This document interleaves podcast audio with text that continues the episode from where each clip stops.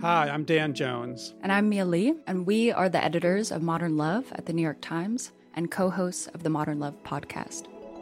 We read love stories for a living. And by love stories, we mean essays written by real people about all forms of human connection. We're talking about everything from first dates to funerals, from sibling rivalries to new love at 85. On our show, we're going to bring those stories to life. We'll hear from the writers and also from the people who are written about. Relationships are the most important things in our lives, and the people that tell us their stories are just so brave, like way braver than I think I am most of the time. Yeah. They're so honest and so vulnerable. And listening to the stories, I feel like you absorb so much wisdom and you get a sense that you're not alone. You can follow Modern Love wherever you get your podcasts, so you'll never miss an episode. We hope you'll join us. New episodes are out every Wednesday. From the New York Times, I'm Michael Barbaro. This is The Daily.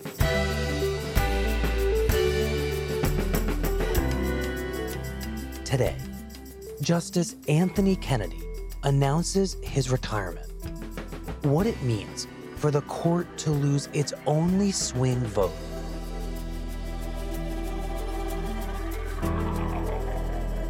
It's Thursday, June 28th. June 27, 2018. My dear Mr. President, this letter is respectful and formal notification of my decision, effective July 31 of this year, to end my regular active service as an Associate Justice of the Supreme Court. For a member of the legal profession, it is the highest of honors to serve on this court. Please permit me by this letter to express my profound gratitude for having had the privilege to seek in each case how best to know, interpret, and defend the Constitution and the laws that must always conform to its mandates and promises. Respectfully and sincerely, Anthony M. Kennedy.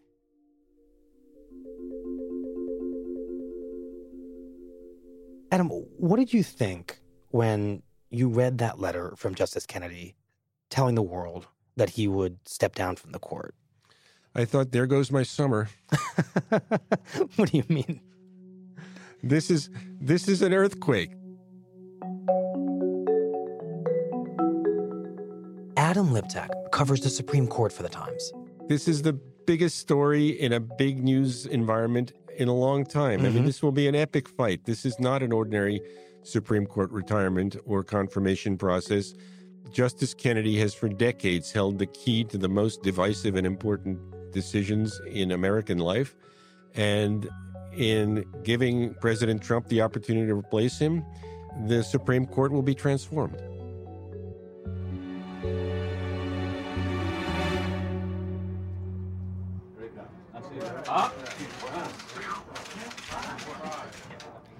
Can you tell me a little bit about how Justice Kennedy was first nominated? He was President Reagan's third choice. But it's with great pleasure and deep respect for his extraordinary abilities that I today announce my intention to nominate United States Court of Appeals Judge Robert H. Bork to be an Associate Justice of the Supreme Court. The first choice, Robert Bork, very conservative. Mr. Byrd? No. Mr. Metzenbaum? No. Was voted down by the Senate. No. Hmm. Mr. Biden? No. Second choice. I am announcing today that in accordance with my duty under the Constitution, I intend to nominate and ask the Senate to confirm Judge Douglas Ginsburg of the United States Court of Appeals for the District of Columbia Circuit for the position of Associate Justice of the Supreme Court. Douglas Ginsburg never really got started because there was a scandal about marijuana smoking. And so finally, we turn to Justice Kennedy. I am today announcing my intention to nominate United States Circuit Judge Anthony Kennedy to be an Associate Justice of the Supreme Court who is not the hardcore conservative that the Reaganites probably wanted, but by then they'd been forced into going a little more moderate. Now, I believe that Judge Kennedy has a few words to say.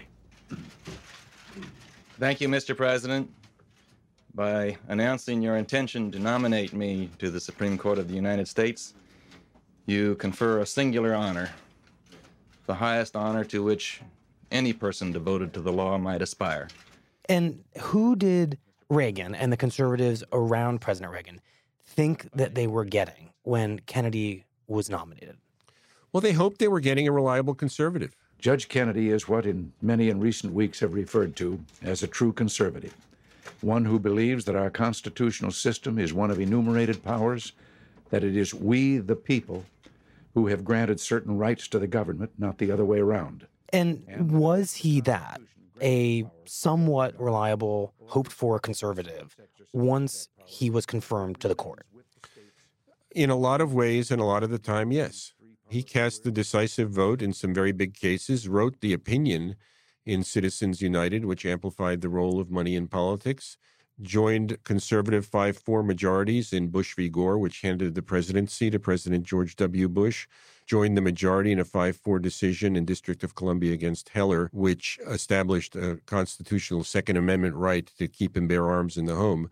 So, in many cases, in most cases, he was what he seemed to be a Republican appointee who voted conservatively. So, what Reagan expected him to be and hoped he would be. Right. But.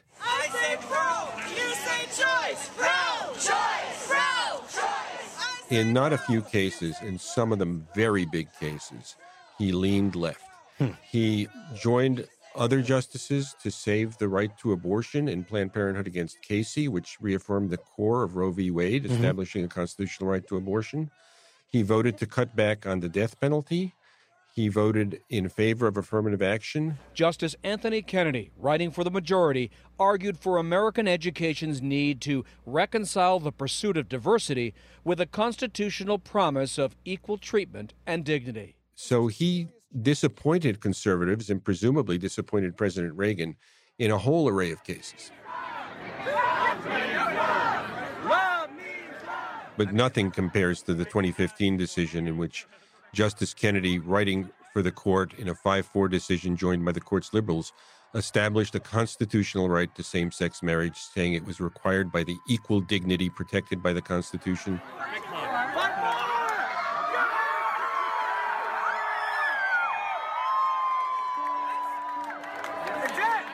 Just moments ago, the Supreme Court and this landmark ruling, the court uh, making same sex marriage legal in this country across every state in this nation. There were tears in the courtroom. There was jubilation outside the courthouse. I was trying to file my story, and so many people were on their phones that I couldn't get cell service. It's the only time it's ever happened to me. Writing for the court, Justice Anthony Kennedy said same sex couples seek not to denigrate marriage, but rather to live their lives joined by its bond. That was easily one of the most important cases in the Supreme Court's history. He was the greatest judicial champion in American history of gay rights. But it's Justice Kennedy who's been the decisive voice affirming gay rights under the Constitution in four separate major opinions over the past 20 years. Those cases will be his legacy, Scott, putting gays and lesbians on equal ground.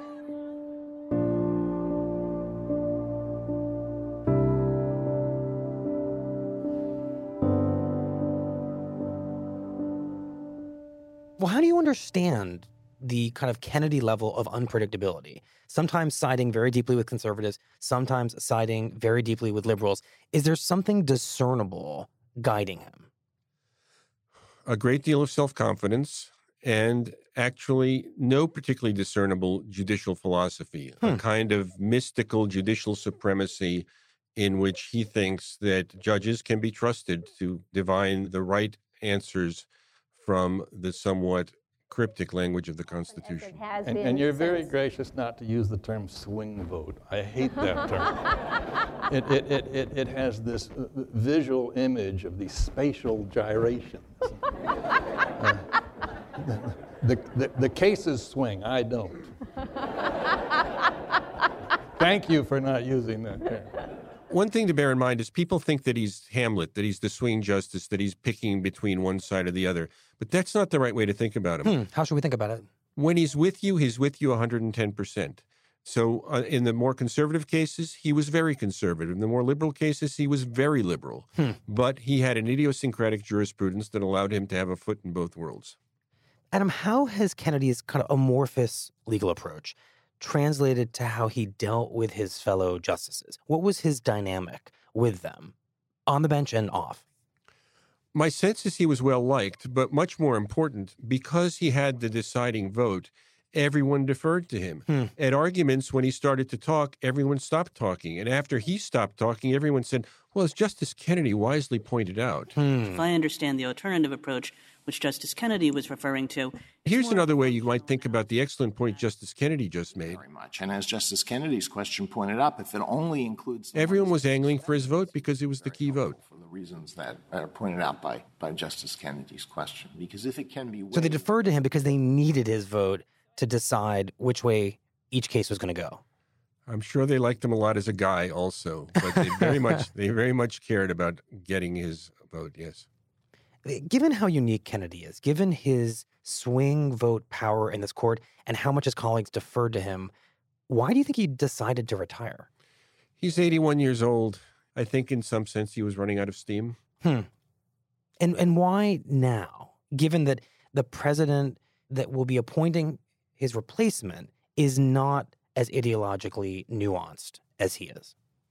Well, partly because the next president won't be either. There's not a president who will be able to replace Justice Kennedy with a Justice Kennedy. One way to think about it is that justices like to try to retire under presidents who will appoint someone who will carry on their judicial legacy. Justice Kennedy would have been incapable of doing that under any president. President Obama would not have appointed someone who would vote like him, and President Trump won't appoint someone who votes like him because while most of the justices are fairly closely identified ideologically with the president who appointed him or her, Justice Kennedy was in this weird and therefore very powerful center spot.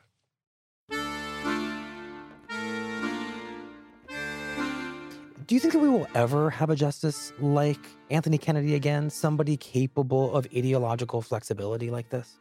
These days, ideology is so closely vetted by presidents. Mhm. And the people they put on the court, your Roberts, Alito, Sotomayor, Kagan, Gorsuch, are such reliable proxies for the presidents who appointed them that we would have to have a very, very different America to produce another Justice Kennedy.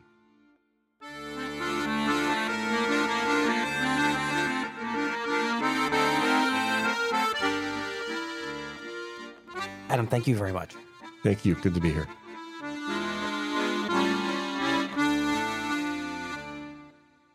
We'll be right back. When times became uncertain, Womply pivoted their technology platform and committed to help small businesses and self employed workers get approved for their PPP loan. In just a few months, Womply has helped 1 million businesses across America to secure much needed funding so they can continue to stay open and serve their communities. Womply helps small businesses thrive. Visit womply.com to learn more. Good morning. Everybody, please have a seat.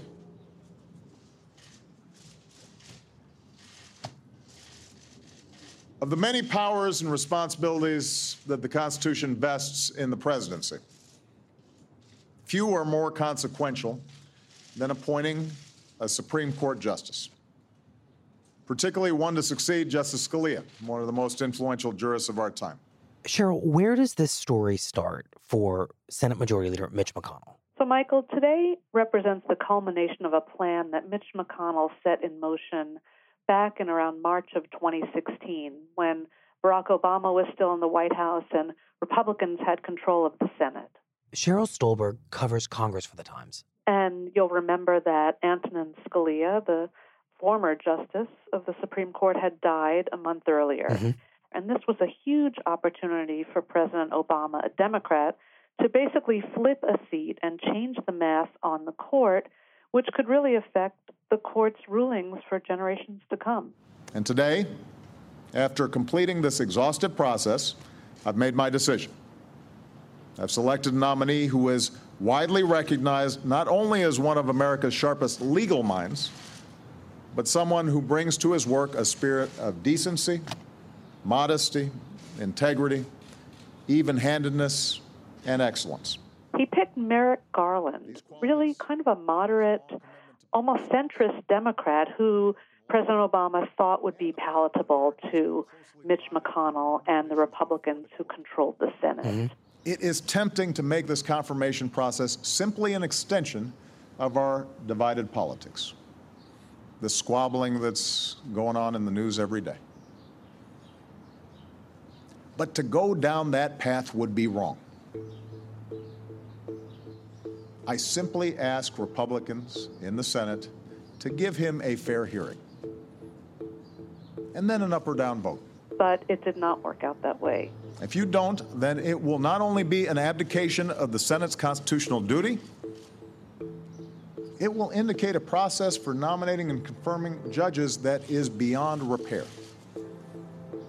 It will mean everything is subject to the most partisan of politics. Everything.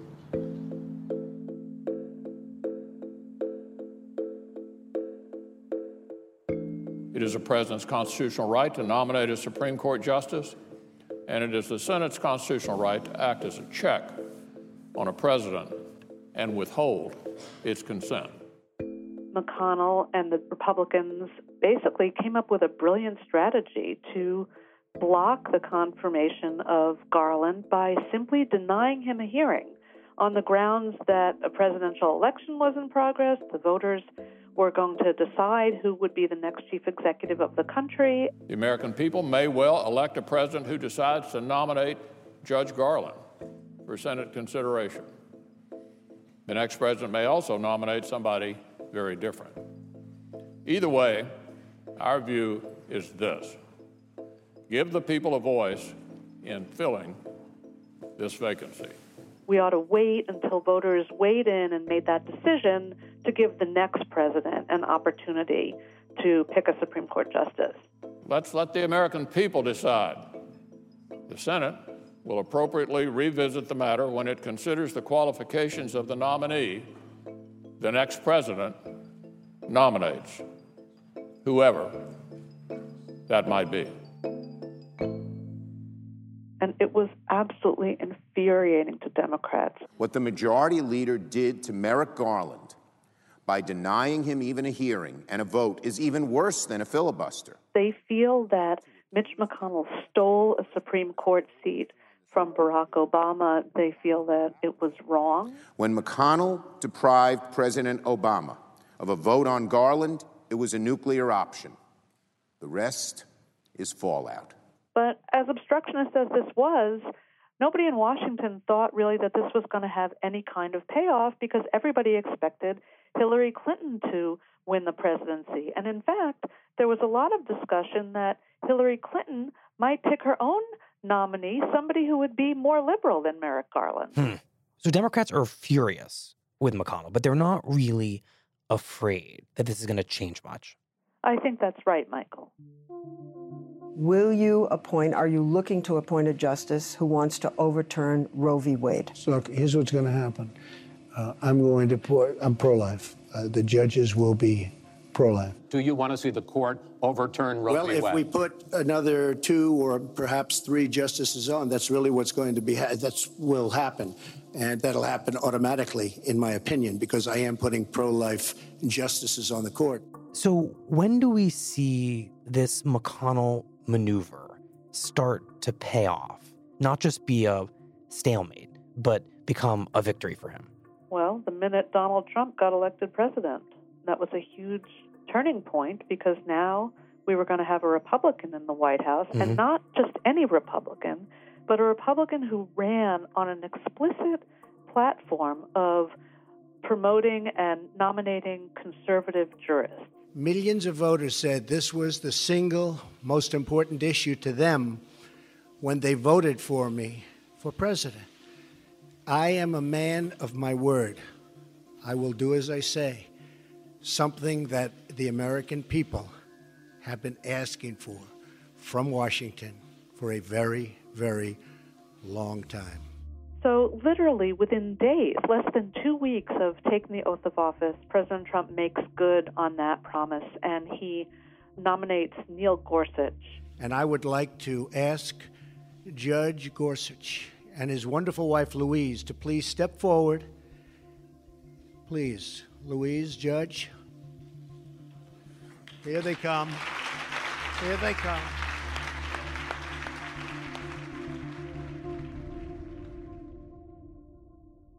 So attention immediately turns to the next appointment or the next vacancy on the court because it was clear that that would likely be an opening that would change the nature or shift the balance on the court. Right, because if another seat opens on the court with a Republican president in power, no matter what, it's good for Republicans. If it's a seat already held by a conservative, things stay the same. If it's a Democrat, they get a pretty rock solid 6 3 majority. And if it's Kennedy, then they can replace him with a conservative who will vote in lockstep, which solidifies a 5 to 4 majority. That's exactly right. So this plan that McConnell had really has kind of succeeded beyond his wildest dreams. And there was no way that he could have known at the time that it would work because mm-hmm. nobody thought that President Trump was going to be elected. Huge piece of news this Wednesday afternoon, Jessica. What are you learning? Well, Brooke, some news just coming across right now from the Supreme Court. After the final day of the term and a few hours after some of those final decisions, we have just learned that Justice Anthony Kennedy will be retiring. You are going to see 20 states pass laws banning abortion outright, just banning abortion because they know that there are now going to be five votes on the Supreme Court to overturn Roe v. Wade. And abortion will be illegal in a significant part of the United States in, in 18 months. There is just no doubt about that. And that's why these seats matter so much. Roe v. Wade is doomed. It is gone because Donald Trump won the election. So you're on the Hill today. In fact, we're talking to you from the Senate gallery. What was it like there when the news came that Justice Kennedy was retiring? There was sort of two reactions. The first reaction was, oh my God. And the second reaction was, are Democrats going to try to do what McConnell did to Garland? Hmm. And what do we know about whether Democrats are going to try to do what? to the next nominee what McConnell did to Garland? Well, Chuck Schumer, the Democratic leader, quickly got on the Senate floor and tried to make the case that Republicans should wait to consider President Trump's nominee. Our Republican colleagues in the Senate should follow the rule they set in 2016 not to consider a Supreme Court justice in an election year. Millions of people are just months away from determining the senators who should vote to confirm or reject the president's nominee, and their voices deserve to be heard now, as Leader McConnell thought they should deserve to be heard then. Anything but that would be the absolute height of hypocrisy. He's trying to play a McConnell game, but he doesn't have the authority. He doesn't have the power to play the McConnell game because Democrats are not in control. The Senate stands ready to fulfill its constitutional role by offering advice and consent on President Trump's nominee to fill this vacancy. And McConnell was very quick to promise We will vote to confirm Justice Kennedy's successor this fall. That the Senate would vote on a new Supreme Court nominee before the midterm election. Before the midterm election. Before the midterm elections, hmm. yes. And what's the strategy behind getting it done before the midterms?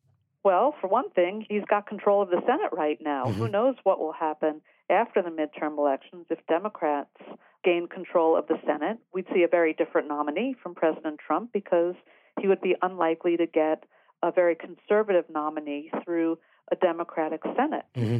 And the other thing is, it becomes a campaign issue. You know, any Supreme Court fight on Capitol Hill always energizes the base mm-hmm. of the party. So it's something that tends to pull candidates to the extremes. Progressive Democrats will be very motivated over this, just as conservatives were motivated to vote for President Trump in 2016.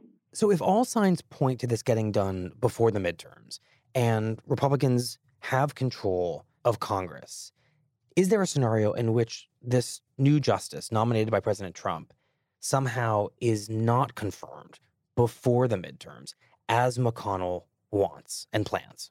So There's a couple of things that could happen. First, President Trump could nominate somebody who's not acceptable to Republicans. The president has a history of sometimes nominating people who really haven't been adequately vetted. Mm-hmm. I think that's unlikely.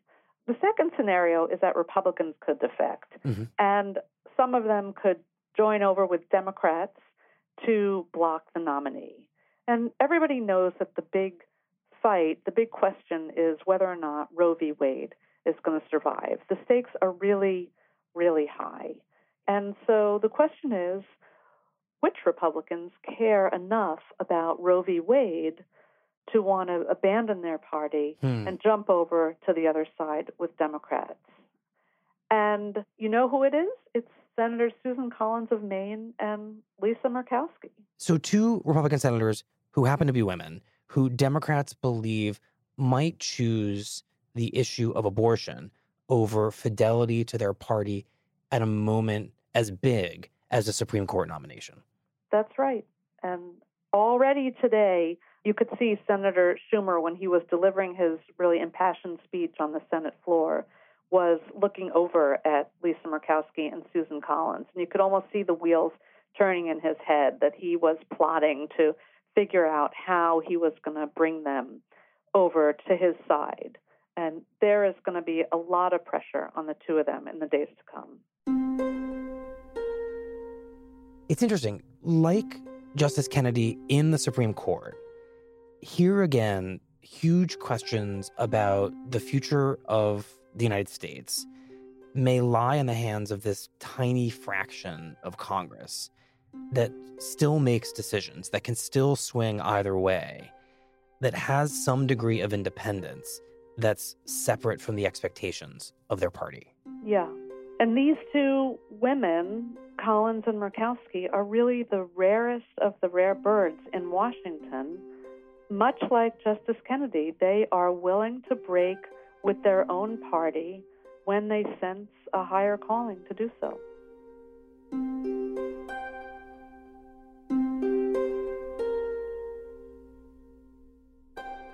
Sheryl, thank you very much. Thanks, Michael.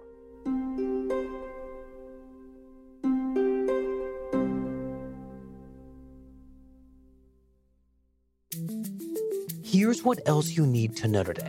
On this vote, the ayes are 121, the nays are 301. The bill is not passed without objection. On Wednesday, the House voted down an immigration bill called for by President Trump that would end the separation of families at the border, fund the president's border wall, and offer a path to citizenship for dreamers. If H.R. 6136 were presented to the president, his advisors would recommend that he sign it into law. House Republicans had postponed a vote on the bill last week, hoping to gather more support, but still fell far short despite a last minute plea from President Trump. But you don't have to listen to his advisors. You can listen to the president himself because he tweeted this morning House Republicans should pass the strong but fair immigration bill in their afternoon vote today. Even though the Dems won't let it pass in the Senate, passage will show that we want strong borders and security while the Dems want open borders, which equals crime. Win. The bill's failure leaves the long term fate of dreamers and families separated at the border in limbo.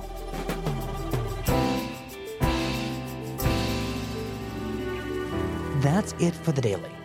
I'm Michael Barbaro. See you tomorrow.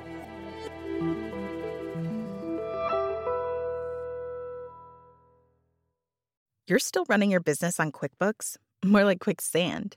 The bigger your company grows, the faster you sync with outdated software. NetSuite by Oracle is the scalable solution to run all key back office operations, no matter how big your company grows. 93% of surveyed organizations increase visibility and control since making the switch from QuickBooks to NetSuite. Right now, NetSuite is offering a one-of-a-kind financing program. Head to netsuite.com/daily. That's special financing at netsuite.com/daily. netsuite.com/daily.